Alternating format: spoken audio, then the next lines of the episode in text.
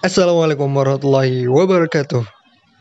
Kembali lagi bersama gue Nabil Fauzan di podcast Buka Buku. You can listen what we read.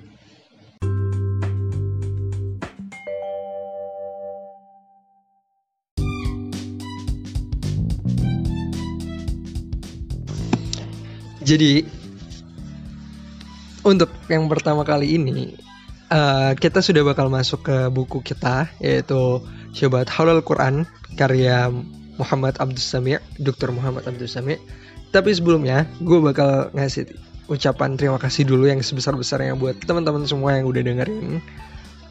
Terutama karena sudah mencapai 19 dan itu benar-benar kayak wow gitu kayak baru pertama kali gue nge-share langsung ada 19 orang yang denger gitu kan terus yang kedua gue juga terima kasih banyak buat teman-teman semua yang udah ngasih feedback ke gue mulai dari katanya masih suaranya terlalu dekat dan segala macamnya dan gue udah mencoba buat memperbaiki itu semua. Jadi waktu kemarin tuh kan gue baru pertama kali nyoba tuh. Gue nyobain di langsung di record pakai HP dan juga nyobain di anchornya langsung gitu Nah ternyata kalau di anchor itu kalau misalkan terlalu dekat suaranya dia kayak ada napas-napasnya gitu loh. Suara napasnya tuh kedengeran gitu kan. Terus gue nyoba di yang recorder HP itu rasanya jauh gitu. Ternyata setelah gue perhatiin gue benerin dulu settingnya. Jadi settingnya gue jadiin yang high. Semoga insya Allah bisa berubah ya Maksudnya jadi lebih baik gitu kualitas suaranya Nah, gue di Mesir untuk akhir-akhir ini sekolah diliburin semua karena virus coronanya. Dan itu membuat gue cukup gabut gitu kan. Maksudnya gue mau ngapain gitu. Jadi akhirnya gue memutuskan buat baca buku lagi. Dan gue putuskan juga buat bikin podcast aja dari bukunya itu kan. Maksudnya gue ngerjain podcast aja gitu karena gue sendiri juga cukup ngeri dengan kondisi Mesir gitu kan. Virusnya bener-bener cepet banget penyebarannya. Dan sekarang udah 126 kasus. Plus masjid-masjid ditutup buat sholat Jumat. Dan juga sekolah-sekolah diliburkan untuk dua pekan ke depan kayak gitu. Uh, jadi kayak gitu akhirnya gue bisa lanjutin podcast gue dan akhirnya datang dengan nama baru gitu kan jadi buka buku gitu. Awalnya gue sebenarnya masih pengen pakai podcast berisik meskipun udah ada banyak yang pakai podcast berisik gitu. Cuma gue rasa kayaknya tetap nggak enak gitu kalau misalkan gue harus namanya tetap podcast berisik karena dia udah dipakai sama teman-teman yang lain dan akhirnya gue buka coba buka buku gitu. Gue lihat ada sih yang namanya podcast buka buku cuma dia udah kayak lama gitu loh udah lama banget. Jadi ya gue ambil aja lah gitu. Nah untuk yang kali ini gue bakal ngebahas tentang keraguan tentang ilmu geografi di dalam Al-Quran.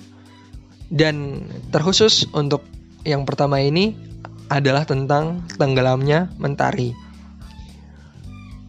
Penasaran kan? Langsung aja stay tune terus di podcast yang kali ini.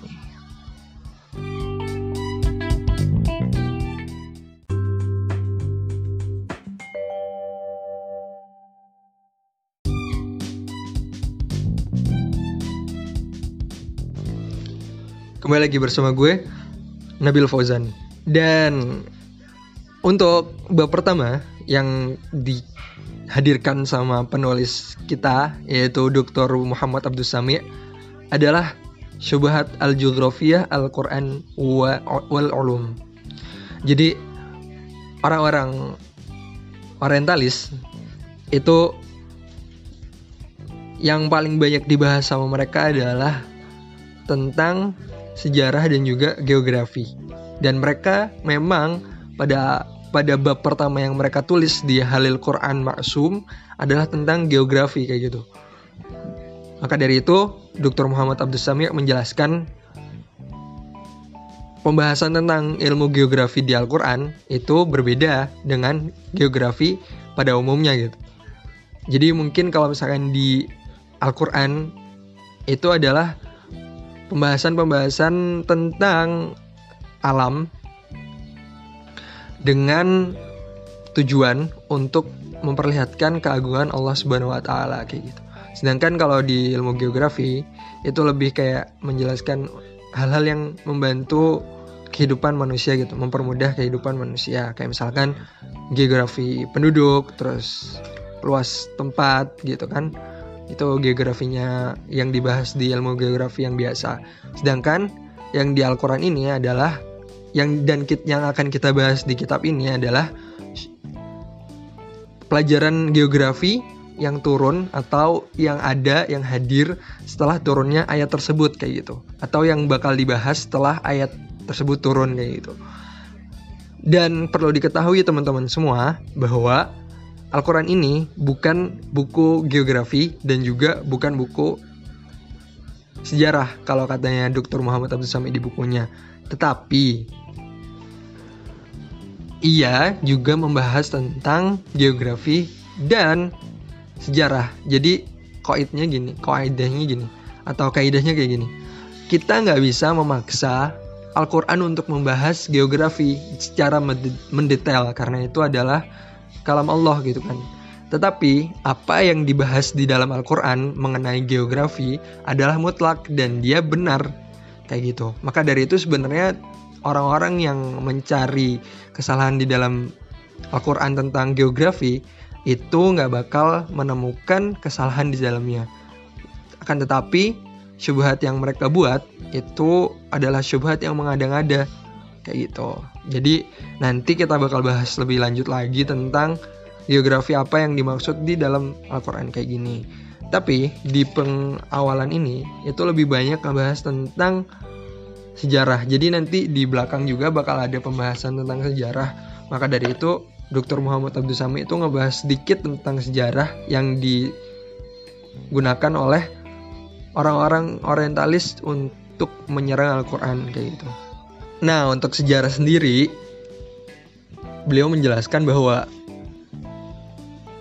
buku-buku sejarah yang sekarang kita pegang itu adalah hasil dari subjektivitas orang-orang yang menulis tersebut atau yang kita bisa bilang sejarawan kayak gitu yang ada di buku-buku sejarah kayak gitu.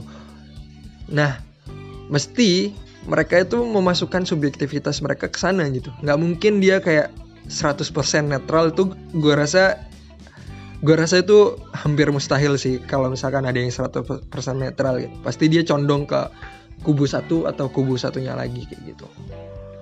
Dan terlebih lagi mereka juga tidak punya metode atau cara tersendiri untuk me mindahkan informasi dari seseorang ke seseorang yang lain kayak gitu. Sedangkan Al-Quran sendiri memang dia mem Al-Quran tersebut memuat sejarah gitu kan dan kita tahu juga kalau misalnya ada sejarah Nabi, sejarah Nabi-Nabi zaman dulu, lalu ada sejarahnya beberapa kejadian saat Rasul kayak gitu kan saat zaman Rasul dan kita bisa berpegangan dengan hal tersebut karena apa? Pertama, Al-Quran tersebut adalah kalam Allah dan tidak mungkin ada subjektivitas di dalamnya gitu. Karena dia tidak ditulis oleh manusia. Kalau membahas tentang ditulis oleh kan ada banyak orang yang bilang kalau misalkan ah ini mah tulisannya Nabi Muhammad kayak gitu. Ini cukup panjang pembahasannya tapi satu salah satu cara menjawabnya adalah kalau misalkan manusia pada zaman itu bisa menciptakan Al-Quran kenapa orang-orang lain tuh nggak bisa gitu? Kalau misalnya Nabi Muhammad bisa menulis Al-Quran sedangkan dia sedangkan beliau itu tidak bisa menulis dan tidak bisa membaca kenapa orang-orang yang bisa membaca dan menulis tidak bisa menulis seperti beliau kayak gitu? Nah itu adalah sebuah pertanyaan juga. Kalau misalkan kita ditanya apakah benar yang bikin itu Nabi Muhammad? kayak gitu. Nah overall uh, by the way gitu kan ya sudah gitu. Itu kita akan bahas kapan-kapan gitu. Tapi kayak gitu. Jadi kitab Al-Qur'an ini adalah yang buat Allah Subhanahu wa taala dan tidak ada subjektivitas di dalamnya. Dan juga terlebih lagi kita punya metode untuk memindahkan riwayat atau uh, informasi dari satu orang ke orang lain kayak misalkan orang tersebut harus fikoh harus bisa dipercaya dia tidak jarang bermaksiat atau tidak pernah bermaksiat seperti itu dia harus tidak pernah berbohong kayak gitu. nah di situ adalah salah satu kaidah yang benar-benar dijaga oleh Islam dalam pemindahan riwayat Al-Quran dan juga As-Sunnah kayak gitu. Kalau katanya Dr. Mustafa Asibai salah satu sejarawan juga beliau berkata bahwa ada salah satu orientalis dari Prancis namanya Nasruddin Nasruddin Din, Dinet. Nasruddin Dinet. Itu adalah salah satu orientalis dari Prancis beliau pernah berkata bahwa apa yang dilakukan oleh mereka tentang sejarah kenapa tidak punya kesimpulan yang satu karena mereka itu tidak punya satu metode pun untuk menyimpulkan sesuatu gitu. Jadi mereka akhirnya saling bertanakot. Tanakot itu adalah saling berselisih gitu. Jadi nggak pernah ada yang punya kesimpulan secara jelas gitu. Kalau misalkan hal ini adalah seperti ini gitu. Karena mereka punya kepribadian, punya pendapat dari diri sendiri, lalu mereka tidak punya akhirnya tidak punya kesimpulan tentang hal tersebut gitu. Kalau mereka bil kalau misalkan uh, si Nasruddin itu bilang mereka itu tidak bisa apa namanya menyimpulkan tentang sirah Nabi Muhammad karena mereka menggunakan logikanya orang-orang Arab kayak gitu. Jadi eh orang-orang Arab, orang-orang Eropa gitu, al-aqliyah al-urubiyah. Maka mereka tuh jauh sejauh-jauhnya gitu atau tersesat gitu. Karena mereka benar-benar nggak paham kenapa kok bisa kayak gitu, kenapa kok bisa uh, ada banyak mukjizat dan segala macamnya. Nah, mereka itu kayak gitu. Oke. Okay dan juga tentang sejarah uh, eh, Dr. Muhammad Abduh pernah berkata juga sejarah sebelum Islam itu benar-benar rancu dan tidak jelas karena pemindahannya pemindahan riwayatnya itu cuma dikumpulin aja tanpa ada penelitian atau diuji seperti itu. Maka dari itu Islam datang dengan metodenya dan juga dengan kitab ilahi maksudnya kitab yang berasal dari Allah Subhanahu wa taala menjadikan Al-Quran sebagai sumber sejarah dan juga sumber geografi, tapi bukan buku sejarah ataupun buku geografi tersebut atau sendiri.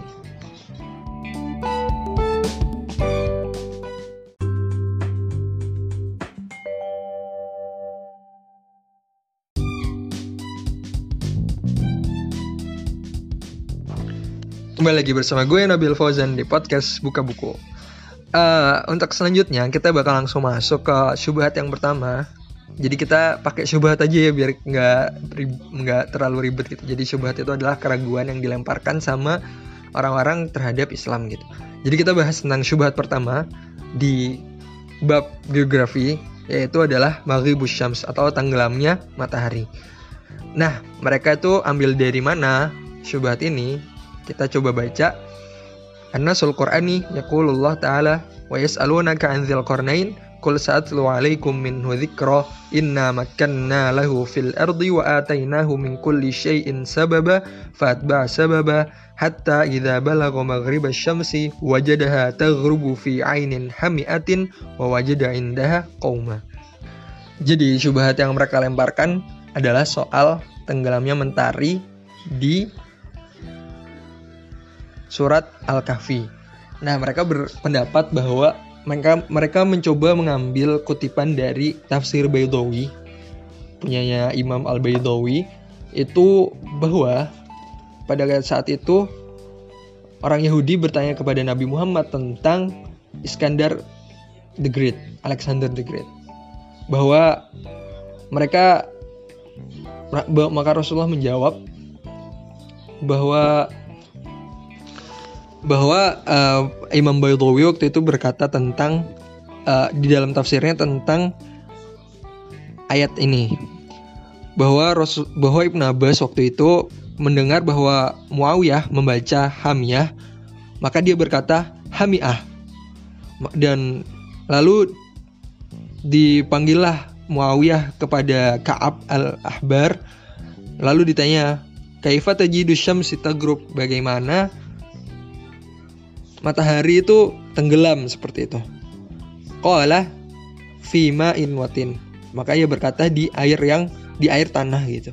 Wanah nunas al maka dari itu mereka orang-orang orientalis itu menanyakan di dalam Al-Qur'an Maksum, Halil Quran Maksum itu Idza kanat asy-syamsu akbaru minal ardi milyunan wa thalathina alf marrat marrah fa kayfa taghrubu fi bi'rin ra hadzal qarnain wa ra'aha wa ra'a ma'uha wa tinaha wa ra'a an-nas an-nasul indaha jadi gimana kok bisa matahari yang lebih besar daripada bumi jutaan kali itu bisa tenggelam di sumur yang dibuat oleh Dzulkarnain atau dilihat oleh Dzulkarnain dan bisa dilihat air tanahnya gitu. Jadi Bi'rin itu bisa dilihat air tanahnya kayak gitu. Maksudnya itu dangkal gitu kan. Gimana bisa matahari itu itu apa namanya? Matahari itu tenggelam di sana seperti itu. Maka dari itu tujuan syubhat mereka adalah menjadikan bahwa Al-Quran itu tidak relevan kok bisa matahari itu tenggelam di di sumur yang bisa dilihat kedangkalannya atau bisa dilihat dasarnya gitu loh. Nah dari itu kita coba buat mendaf syubhat atau men mengcounter syubhatnya.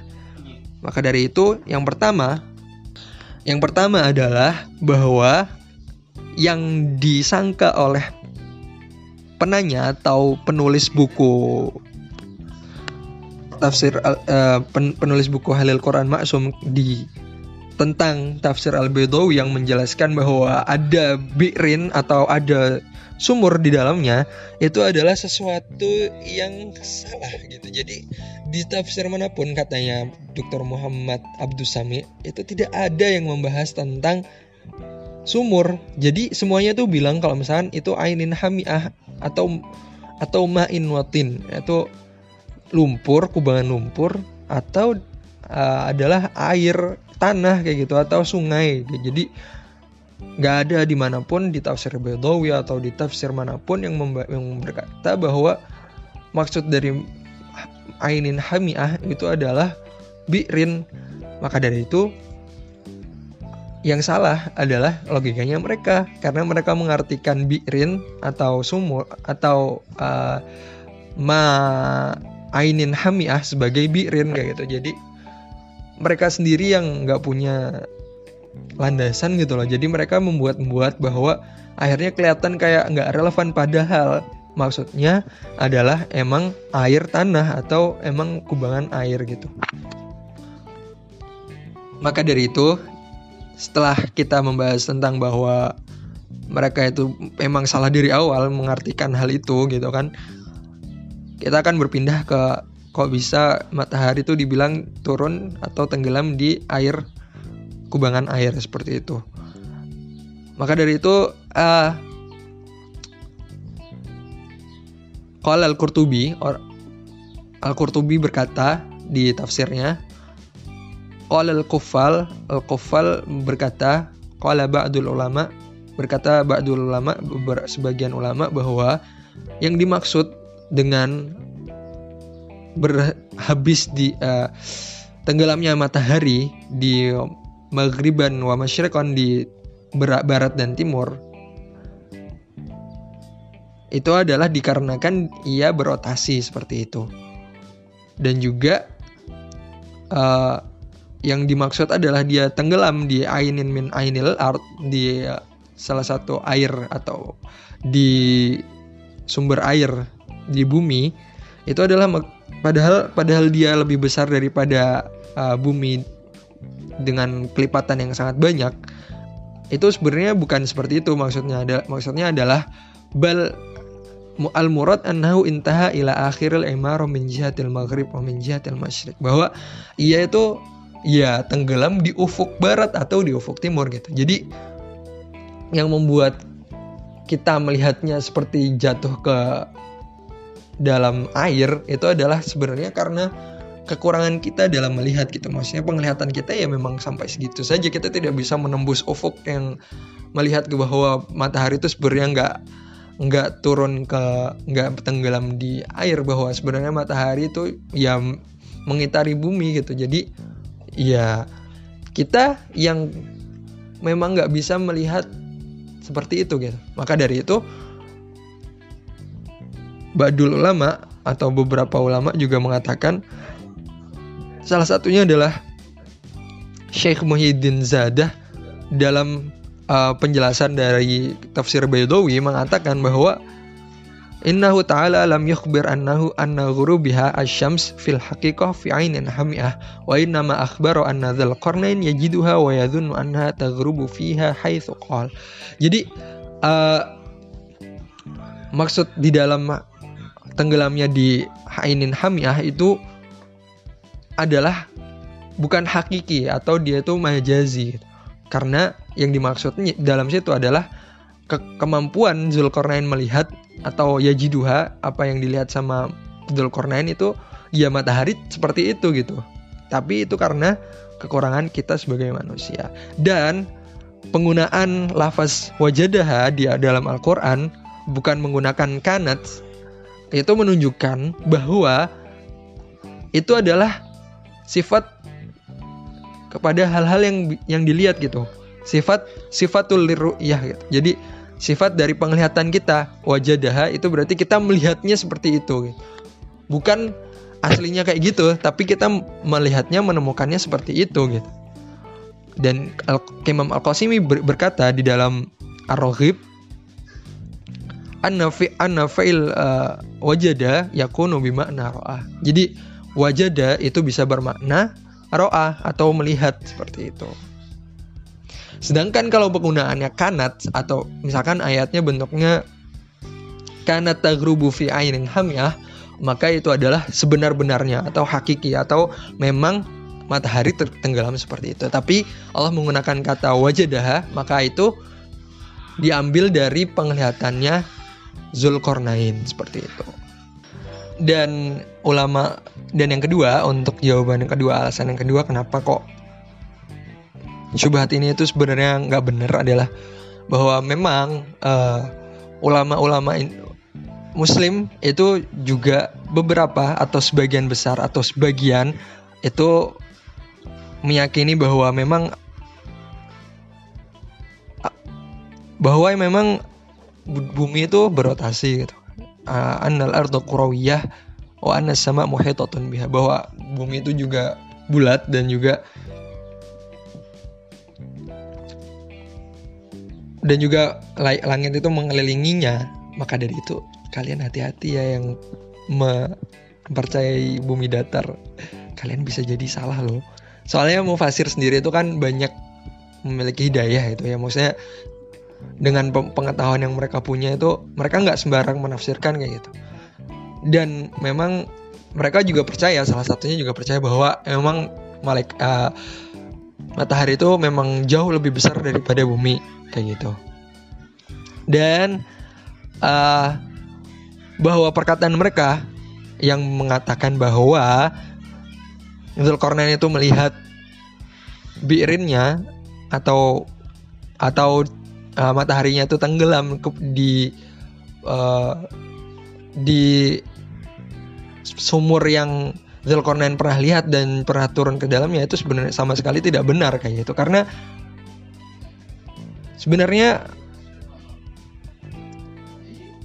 Al-Quran nggak pernah ngebahas itu gitu loh. Jadi Al-Quran mengatakan bahwa fi ainin hamiah dan di tafsir-tafsir juga tidak ada yang mengartikan bahwa Zulkarnain itu pernah melihatnya dan sedang kal itu gitu kan itu semuanya adalah tujuan mereka dari salah satu apa cara dari tujuan mereka bahwa ingin meng, menjatuhkan relevansi Al-Qur'an dan juga menyalahi semua yang ada di dalamnya kayak gitu. Nah, kalau katanya Dr. Muhammad Abdul Sami di dalam kesimpulannya tentang eh, tentang bab ini atau bukan bab ini apa namanya bahasan ini tentang Maghribus Syams itu bahwa ini adalah salah satu juga mukjizat Al-Qur'an yang men menceritakan semuanya itu dengan detail gitu, dengan detail dan juga presisi gitu. Tidak ada yang ditambahin, tidak ada yang dikurangin. Ya memang seperti itu kayak gitu adanya. Mulai dari pakai penggunaan kata wajadah dan fi ainin hamiah. Itu semuanya memang seperti itu. Bukan ada yang ditambahin bukan ada yang dikurangin bahwa uh, dan pemilihan katanya itu tepat kayak gitu. Dan menjelaskan bahwa Zulkarnain ini adalah salah satu raja yang benar-benar taat kepada Allah Subhanahu wa taala, maka dia dijadikan uh, salah satu namanya dimasukkan ke dalam salah satu orang yang dimasukkan namanya di dalam Al-Qur'an seperti itu. Jadi sebenarnya syubhat-syubhat yang mereka buat itu tidak pernah ada, maksudnya tidak benar dan memang tidak pernah ada gitu loh. Maka dari itu kita harus banyak-banyak membaca, biar kita nggak terpengaruh dengan syubhat yang mereka buat seperti itu. Mungkin hari ini cukup di situ aja perbincangan kita tentang geografi Al-Quran di kitab Syubhat Haul Al-Quran karya Muhammad Abdus Sami, Dr. Muhammad Abdus Sami. Kita ketemu lagi di podcast selanjutnya. Assalamualaikum warahmatullahi wabarakatuh.